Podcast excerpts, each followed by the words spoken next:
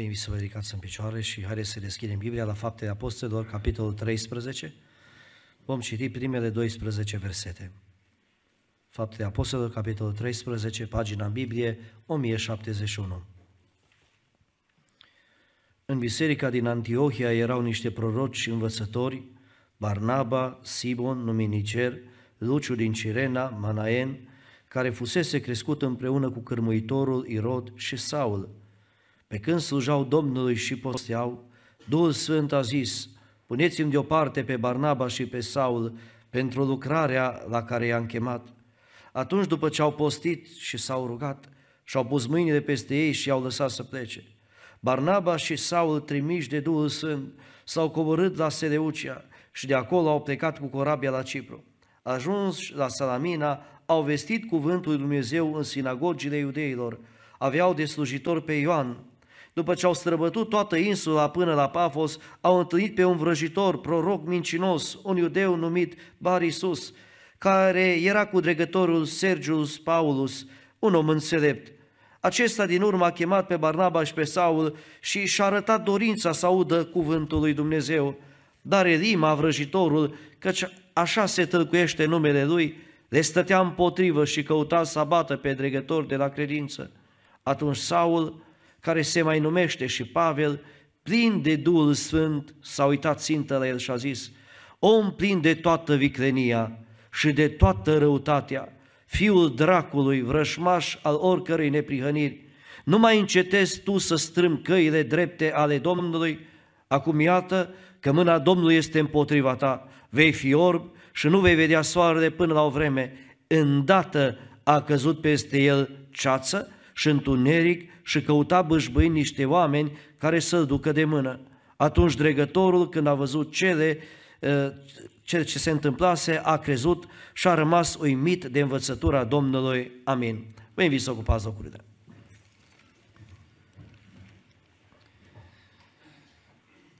Ori de câte ori stăm înaintea lui Dumnezeu, atât ca și închinători, cât și ca și slujitori. Ne vedem, ne vedem limitele noastre, ne vedem cine suntem noi, dar de asemenea vedem uh, un Dumnezeu care ne așteaptă, un Dumnezeu care dorește ca să strângă poporul lui, care a făcut un legământ, așa cum spune Domnul, Psalmul 50, ca să stea de vorbă, ca să ne învețe, să ne îndrume și în mod deosebit să luăm seama la voia Lui pentru noi. În seara aceasta, cu siguranță, în rugăciunile pe care le-am înălțat, ne-am adus nevoi personale, dar și ale altora. Și plecând poate de aici, dacă ar fi să plecăm doar cu ceea ce poate ne-am rugat, ar fi poate o lucrare incompletă. Și vă spun și de ce. Vedeți, scopul pe care Dumnezeu îl are pentru noi ca și credincioși este ca lucrarea aceasta în care suntem și noi implicați, biserica, lucrarea aceasta să crească, să se dezvolte, să se extindă și în mod deosebit lucrarea aceasta, să știți, se face prin noi. De aceea v-am spus că ar fi complet oarecum să plecăm doar cu problemele noastre rezolvate, doar cu grijile noastre și să nu plecăm de aici și cu povara pe care o are Isus în inima Lui, povara în, care e în inima Lui Dumnezeu. Biblia spune, fiindcă atât de mult a iubit Dumnezeu lumea încât a dat pe singurul său fiu. Vedeți, Dumnezeu are o povară a inimii lui. Care este? Să salveze omul căzut, să-l elibereze, să-l mântuiască, să-l așeze în biserică, în poporul de legământ, pentru că, spune Biblia, într-o zi să ne poată lua la el. De aceea este atât de important în timpul care ne stă înainte să ne gândim dacă până aici am spus noi lui Dumnezeu ce ar vrea, ce am vrea noi să ne facă, ar trebui și noi astăzi să ne rugăm, Doamne, spune ce ar trebui să facem noi acum din partea Ta. Pentru că, vedeți, Dumnezeu nu ne-a rânduit numai să fim oameni consumatori. Pentru că la un moment dat, oricât de bine te-ai simțit într-un loc, dacă nu mai consumi și nu faci un pic de activitate și de muncă, începem să ne plictisim. Și să știți că acolo unde apare plictiseala, acolo lucrurile nu mai merg bine. Am citit în seara aceasta despre biserica din Antiohia, o biserică care s-a format la 500 de kilometri de Ierusalim, o distanță destul de mare, de parcurs și astăzi. Dar Biblia spune că biserica aceasta a avut un, am- un avânt fulminant, extraordinar. Într-un timp foarte scurt s-au dezvoltat pe toate părțile. Și mai mult decât atât, ceea ce e surprinzător este că biserica aceasta, fără niciunul dintre apostoli, a ajuns să trimeată slujitori, să trimeată apostoli. Ceea ce pentru noi poate până ziua de astăzi nu ne-a surprins, dar astăzi mi-aș dori să ne surprindă. Pentru că Dumnezeu nu are în vedere, să știți, doar un grup de oameni. Așa cum poate cei din Ierusalim s-au bucurat de ziua cinzecimii, s-au bucurat de lucrări pe care Dumnezeu le-a făcut acolo, vindecarea celui olog din naștere și multe alte lucrări, minuni. Dar vedeți ce s-a întâmplat acolo, la un moment dat n-a mai plăcut lui Dumnezeu. Și vă spun și de ce. Spune Biblia că Dumnezeu a stârnit o prigoană. Biserica din Ierusalim nu ieșea din marginile pe care și le-a luat. Le plăcea în Ierusalim. Dar Biblia spune că prin uciderea primului martir Ștefan s-a stârnit o mare prigoană. Și cel care era în frunte, cine era? Saul. Făcea prăpăt pe unde intra, făcea mult rău. Și spune Biblia că primul care a îndrăznit să iasă și să meargă în trimitere pe care Isus a rostit-o în fapte capitolul 1, veți fi martori în Ierusalim, în toată Iudeea, în... Și ajunge Filip în Samaria, datorită prigoanei. Vedeți, de multe ori când ne crește nivelul de confort, să știți, ne cam slăbește voința de a-L sluji. Și asta cam văd așa, e o chestiune generală, când omul are casa gata și o la mașina dorită, visată, îți copii așezați, dorința de a mai munci îi scade. Deci da, acum toate sunt rezolvate.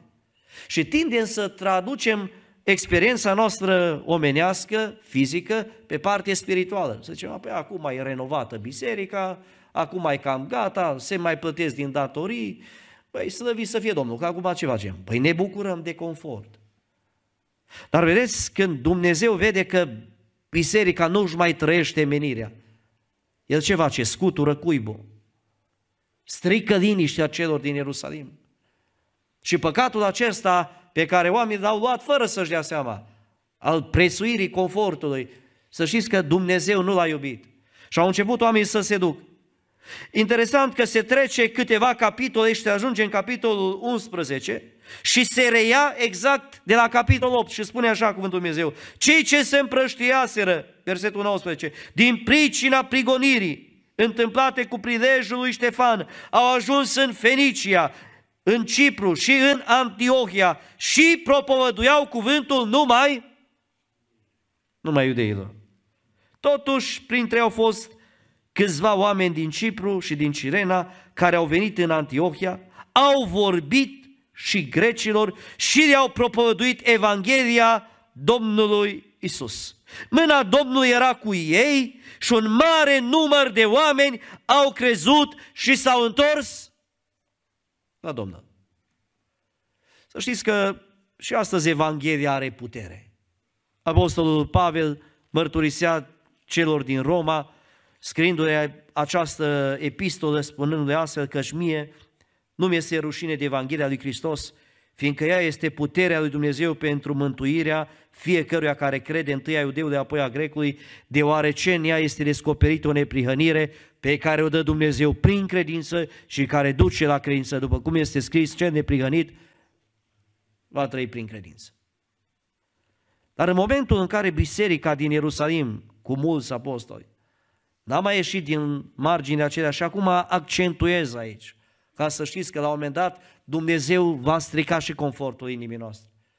Va interveni într-un mod în care nu ne va plăcea, ne va deranja, ne va da peste cap poate chiar sănătatea fizică și ne vom gândi, Doamne, de ce? Pentru că, ascultați, i s-a spus când Evanghelia aceasta va ajunge până la, atunci va veni ce? Sfârșitul. Și cui a spus, mergeți în toată lumea și propovăduiți Evanghelia la orice făptură, cine va crede și se va boteza va fi mântuit, iar cine nu va fi, cui? Ucenicilor. Să știți că Evanghelia nu are putere dacă nu-i propovăduită. Nu are cum să aibă putere. Pe cum să creadă cei din Antiohia la 500 de kilometri, când cei din Ierusalim erau atât de binecuvântați acolo? Toți vindeau ogoare, toți aveau toate de obște, toate mergeau bine. Ceas, organizare extraordinar de bună. Dar Dumnezeu se uita spre Antiohia, spre viitorul centru misionar. Ce face Dumnezeu? Stârnește o mare prigoană. Și astăzi vreau să luăm seama la acest lucru, la acest eveniment, la acest model, pentru că s-ar prea putea la un moment dat în viața noastră, când nu suntem în planul și în voia lui Dumnezeu, Dumnezeu să înceapă să clatine temeria vieții noastre. Nu pentru că nu te iubește, ci pentru că tu nu-L iubești pe El. Nu pentru că nu te ascultă, ci pentru că tu nu-L asculți pe El. Și în seara aceasta, fiind într-o joi seara, fiind majoritatea dintre noi care suntem aici, oameni cu legământ, oameni care am decis să-L urmăm pe Domnul în apa botezului și am spus că îl vom sluji până când? Dar nu e așa că la un moment dat s-a cam transformat Dumnezeu în slujitorul nostru?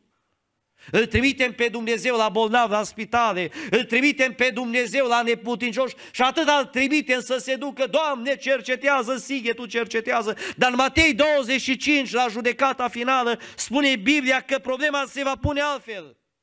Când ori de câte ori ați făcut aceste lucruri celor mai, cine să le facă? Pe dragii mei, noi care suntem biserica, m-ați văzut în temniță, m-ați văzut bolnav, m-ați văzut flămând și ce ați făcut? Ați purtat de grijă. În seara aceasta să știți că Dumnezeu nu-și vede împlinită lucrarea. Începe să se atingă de noi. Începe să lucreze după cum voiește El. Pentru că Psalmul 24 spune, a Domnului este pământul cu tot ce este pe El. Și stați liniștiți, fraților, că și noi suntem ai Lui cu legământ, fără legământ, toată istoria se îndreaptă spre degetul pe care îl arată Dumnezeu. Și în seara aceasta vreau să te întreb, oare nu e așa că e mai bine să asculți decât să te împotrivești? Nu e așa că mai bine te duci decât să stârnească Dumnezeu lucrurile împotriva ta, să mergi cu pace, da? Ce face biserica din Antiochia? Nu așteaptă prigoana, prigoana numărul 2. Veți vedea ce fac ei. Ei nu mai așteaptă, învață direcția Ierusalimului, ei nu mai așteaptă. Ei fac ceva. Și vreau să vedem în seara aceasta ce face Dumnezeu. Dumnezeul care face din nimic lucrări mari. Din nimic. În Antiohia, până atunci era cunoscut ca al treilea centru comercial de o importanță strategică pentru Imperiul Roman. După Roma, Alexandria, următorul era Antiohia. Dar pentru credincioși nu avea nicio importanță până într-o zi. Spune Biblia când cei ce se împrășteaseră au ajuns, dar s-au dus unde? Taman la iudeilor, iudeilor, la neamurile lor de sânge. Dar spune Biblia, totuși dintre ei s-au dus și la greci. Și ascultați ce spune aici. Mâna Domnului era cu ei și un mare număr de oameni au pentru că asta era voia lui Dumnezeu. Asta era voia și planul lui Dumnezeu. Când Dumnezeu face din nimic lucrări mari, dragii mei, lucrurile acestea pe noi trebuie să ne, să ne pună în mișcare, să nu ne dea liniște în viața noastră. De multe ori privim așa oarecum situația vremurilor noastre și avem așa o atitudine deja apocaliptică, gata, nu mai se pochește nimeni, nu mai are rost să predicăm, nu mai are rost, dar, dragii mei, dacă predicăm datinile oamenilor. Într-adevăr, n-are rost, că nu se pochește nimeni. Dar dacă predicăm Evanghelia, asta are putere. A avut putere și atunci și are putere și astăzi, slăvit să fie Domnul. Care a fost secretul bisericii din Antiohia? Cum a pornit lucrarea aceasta într-un mod atât de mare că spune Biblia de acolo au crescut, că în capitolul 13 spune Biblia că biserica din, deja erau biserică. Deja erau formați, deja erau învățători și proroci acolo, erau lucrători care lucrau împreună. Și aici trebuie să învățăm lucrurile care le găsim în Biblie. Ce s-a întâmplat acolo? A fost că Dumnezeu a binecuvântat lucrarea făcută după Scripturii, nu după programările pe care poate și le-au pus alții în minte. Strategii omenești. Au lucrat după Scripturi. Ce au făcut cei care au fugit? Au predicat Evanghelia. Mâna Domnului era cu ei. Vreau să te întreb astăzi, îți mai trăiești menirea? Îți mai trăiești chemarea pe care Dumnezeu o are pentru tine?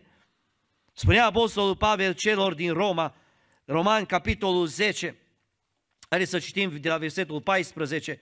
Dar cum vor chema pe acela în care n-au crezut?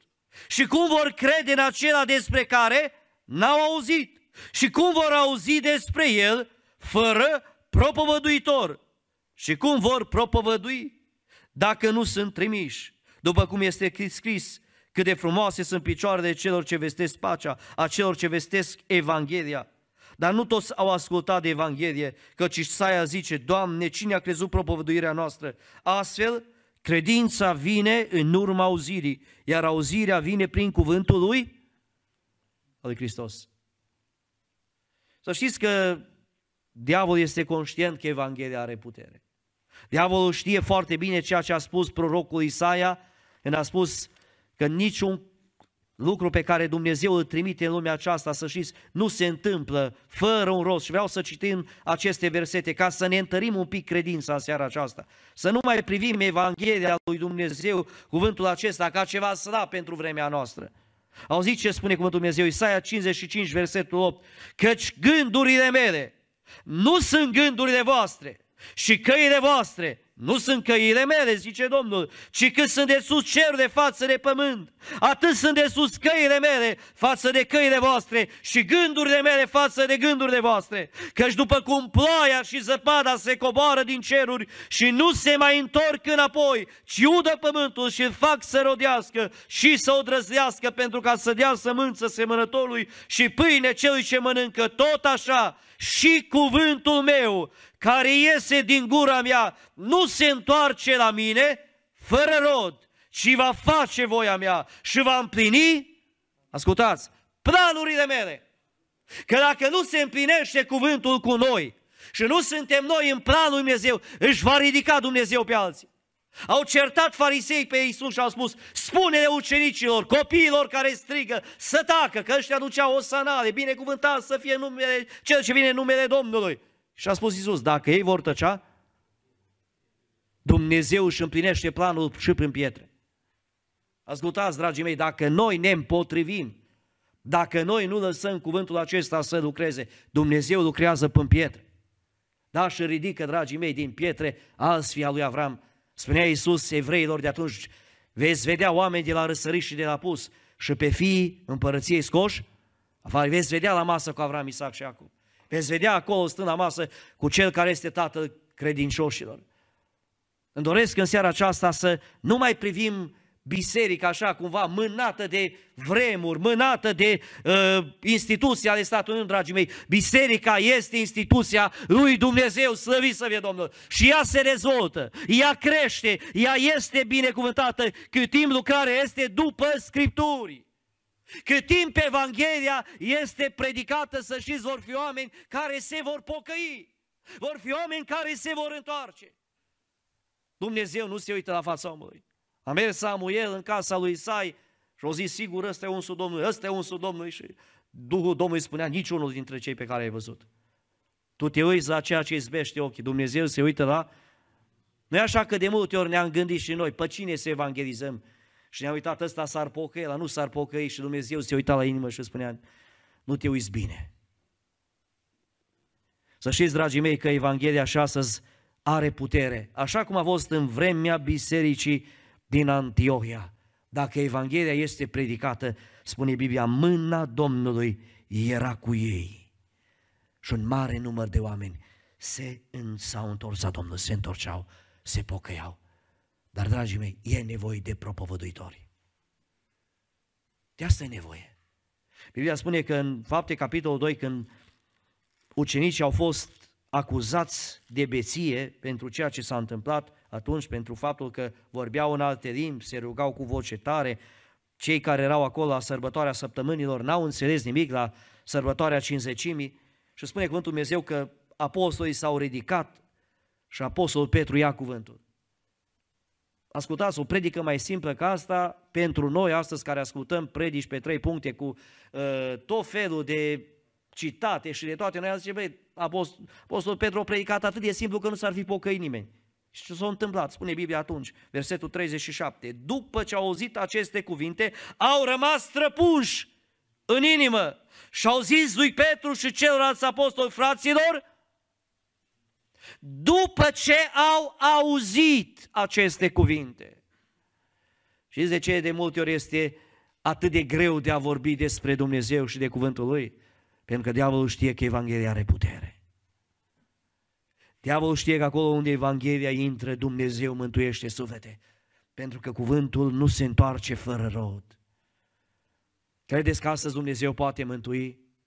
Seamănă cuvântul, seamănă. Lasă pe Dumnezeu să facă să crească. Unul seamănă, spune Apostolul Pavel, altul udă, dar cel care face să crească este, este Domnul. Știți de ce este atât de greu astăzi pentru credincioși? Pentru că, v-am spus, noi ne, ne verificăm planurile noastre înaintea Lui Dumnezeu. Să ne dea Dumnezeu, să ne vindece, să ne uh, binecuvinteze munca. Dar ascultați, oare Dumnezeu în planul Lui nu așteaptă ceva de la noi? Revin aici. De aceea nu suntem fericiți uneori în biserică. De aceea uneori nu avem râvna asta de a mai veni către Dumnezeu, de a chema numele Lui, de a striga către El. Păi de ce? Pentru că noi ne-am cam rezolvat problemele. Vedeți ce spune cuvântul Dumnezeu? Pe când slujau ei lui Dumnezeu, cei din biserica din Antiohia, pe când se rugau, pe când era acolo Duhul lui Dumnezeu, a spus Duhul Sfânt, puneți-mi deoparte pe Barnaba și pe Saul pentru lucrarea la care am chemat. Atunci au postit și s-au rugat. Iar au postit, iar s-au rugat. De ce? Pentru că atunci când ai o motivație clară, rugăciunea nu e o opțiune. Postul nu e una dintre variante, ci acestea sunt lucruri în care biserica umblă. Tot biserica primară din Ierusalim, spune Biblia, aceștia stăruiau în învățătura apostolilor, în legătura frățească, în frângerea pâinii și în, în rugăciune. Mai stăruim? Sau stăruim sau lăsăm la, stărui, la stăruitori?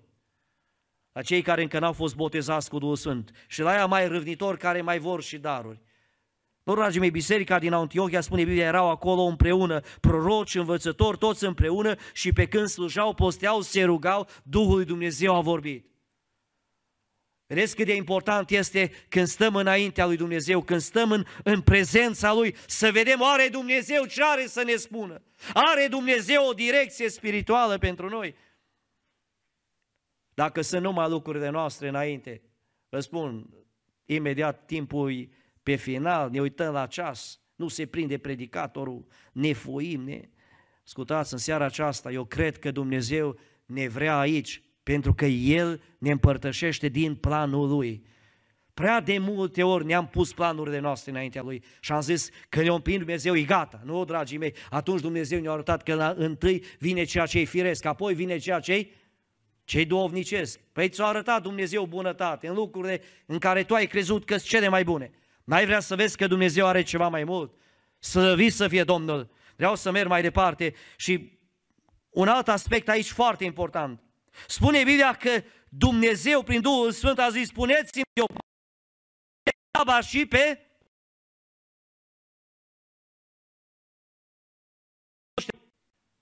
De ce eu trimis pe ăștia doi? Acum, după ce citim un pic mai încolo, vedem câte epistole a scris Apostolul Pavel, Zice, păi, asta avea ce zici. Bine, bine, dar cu Barnaba cei? Ați fost curioși să cercetați slujirea lui Barnaba până aici. Haideți să citim un pic. Fapte, capitolul 4, versetul 36, 37. Iosif, numit de apostol și Barnaba, adică în tămăcire fiul mângâierii, un levit de neam din Cipru. A vândut un ogor pe care îl avea, a adus banii și a pus la picioarele apostolilor. Nu citim că omul ăsta a avut o întâlnire la fel de spectaculoasă ca și Saul din Tars. Nu găsim că omul ăsta, nu știu, ar fi avut ceva extraordinar care să uimească pe toată lumea. Găsim că a fost dintre cei care a venit la Ierusalim să se închine. Acolo a văzut lucrarea lui Dumnezeu. Omul ăsta s-a convertit și spune Biblia, Dumnezeu i-a cercetat inima. Ce a făcut? Asta a avut, a avut un ogor și asta a fost prima slujire. Dar acum întreb, se poate folosi Dumnezeu de dărnicia unui om ca să-l crească în slujire? Pe potrivit Bibliei, da. Asta a fost prima slujire a lui Barnaba. Nu a fost nimic spectaculos aici, ar putea zice unii. Au pus cer niște bani și alții nu știu cât au pus. Noi știm astăzi. Dar vreau să te întreb azi, dacă tu nu ești credincios în lucrurile mici, în lucrurile nedrepte, cum vei fi credincios în lucrurile? Nu așa că în pilna ispravnicului necredincios, acolo ne învață Iisus un lucru important. Cine nu-i credincios cu lucrurile lumii, cum va fi credincios cu tainele de Dumnezeu? Aici a testat Dumnezeu lucrarea inimii. Spune Biblia că omul acesta și-a deschis inima, n-a așteptat ca tânărul bogat să stea de vorbă prea mult. Spune cuvântul Domnului, omul acesta a fost numit ca fiu al mângâierii, a mângâiat prin dărnicea lui pe mulți. Așa a început lucrarea. Ce mai găsim despre omul acesta? Și ce mai găsim? În fapte capitolul 9, în urma întâlnirii lui Saul cu Isus, în urma convertirii, a botezului cu Duhul Sfânt, a vindecării, spune Biblia că omul acesta a ajuns la Ierusalim. Fapte 9 cu 26. Când a ajuns la Ierusalim, Saul a căutat să se lipească de ucenici, dar toți se temeau de el, căci nu puteau să creadă că este ucenic. Atunci, versetul 27, Barnaba l-a luat cu el L-a dus la apostoli și le-a istorisit cum pe drum Saul văzuse pe Domnul care i-a vorbit și cum în Damas propovăduise cu îndrăzneală în numele lui Isus. De atunci se ducea și veneau împreună cu ei în Ierusalim și propovăduia cu îndrăzneală în numele Domnului. Vorbea și se întreba cu evreii care vorbeau grecește, dar ei căutau să-l omoare. O altă slujire pe care face omul acesta. Ce face? Îl ia pe Saul pe care nu-l băga nimeni în seamă, toți erau fricoși, era frică de el și zice, oameni buni, garantez eu pentru el, Saul vine cu mine. Hai Saul cu mine. Uite, nu te crede nimeni, dar tu vii cu mine. Nu e așa că e o lucrare mare și astăzi în biserică, pe lângă lucrarea asta a dărniciei, când vezi un om pe care Dumnezeu îl cercetează, să nu te uiți la el și să zici, măi, dar ține asta pocăința. Ne temem de unii, ne vedem cum, cum vin poate semnele Egiptului pe ei, în piele. Băi, ori fi ăștia oamenii Dumnezeu, ce face un Barnaba?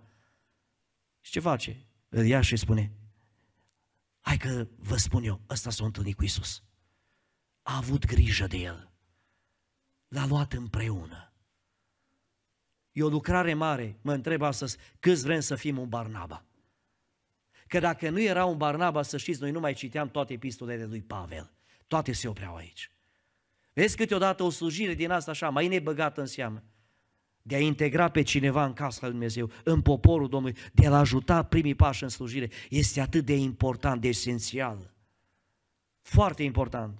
Când ajunge uh, lucrarea aceasta să, să se manifeste în Antiohia, spune Biblia că vestea, revenim acum la capitolul 11, facem studiu biblic astăzi un pic, Spune Biblia că vestea a ajuns la urechile bisericii din Ierusalim și au trimis pe cine au trimis? Cine a fost omul lor de încredere? Nu au trimis un apostol atunci, au trimis pe Barnaba, că ăsta a fost omul cu inima deschisă, ăsta a fost omul cu buzunarul deschis și au zis, dacă trimitem pe cineva care o să primească bine pe grecii care s-au pocăit, omul ăsta trebuie să fie cine? Barnaba, că dacă trimitem pe altul poate se uită, că-s greși, că de altă culoare, Omul ăsta n-a făcut discriminare. Și spune Biblia în felul următor, când a ajuns el și a văzut Harul lui Dumnezeu, s-a bucurat și a îndemnat pe toți să rămână cu inimă hotărâtă, alipiți de Domnul, căci Barnaba, auziți, unde l-a ridicat Domnul?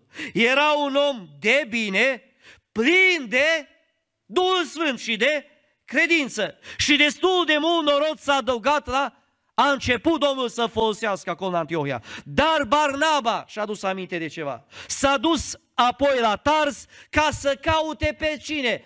Pe Saul. Și când l-a găsit, l-a dus la Antiohia. Un an întreg a luat parte la adunările bisericii și au învățat pe mulți oameni. Pentru întâia dată ucenicilor li s-a dat numele de creștini în se duce omul ăsta trimis de biserică. Dar omul ăsta și aduce aminte de cine? De Saul. Și dacă nu l-a trimis biserica pe Saul, merge Barnaba și dea pe Saul. Și nu-i surpriză când în capitolul 13 spune Biblia, Duhul Sfânt spune, puneți-mi deoparte pe Barnaba și pe... Pentru că oamenii ăștia lucrează împreună. Să știți că Dumnezeu trimite oameni care vor să lucreze împreună. Asta e o lucrare mare. Găsim că în prima slujire Dumnezeu îi dă autoritate lui, lui Pavel. Îl găsim pe Pavel crescând tot mai mult. Dar ce rol a avut Barnaba? N-ați vrea să fim astăzi oameni pe care Dumnezeu să-i folosească potrivit chemării? Într-adevăr, ne plac părțile spectaculoase ale slujirii, dar vreau să vă spun că fără un Barnaba nu va apărea niciodată un Pavel. Trebuie să fie biserica plină de oameni ca și Barnaba care să aibă inima deschisă. Atât pentru lucrare financiar, cât și pentru oameni. Ce a făcut Dumnezeu cu un om așa de dedicat? L-a ridicat mai sus. L-a făcut un apostol. Doresc astăzi să ne miște Duhul Sfânt inima. Să nu uităm că planurile noastre sunt legate de multe ori de viața aceasta, dar planurile de Dumnezeu sunt legate de veșnicie și de mântuirea sufletelor căzute. De câte ori intri în adunare și te gândești, oare cine e nou în adunare să văd? Să dau mâna și să întreb, de unde îi? Ce faci aici? Îi nevoie de Barnaba. Și în partea aceasta nu vorbesc numai fraților, ci și surorilor. Să știți cât de mare nevoie este să avem inima deschisă. Pentru că în felul acesta, să știți, oamenii îndrăznesc, îndrăznesc. Dacă nu, totul se blochează. Și un ultim gând, mă apropiu de încheiere, Dumnezeu a făcut lucruri mari din nimic. Pentru că, dragii mei, Dumnezeu își însoțește Evanghelia cu autoritate. Spune Biblia că i-a trimis și au ajuns și au și dat de o împotrivire. Au dat de un vrăjitor, Elima, care a făcut mult rău.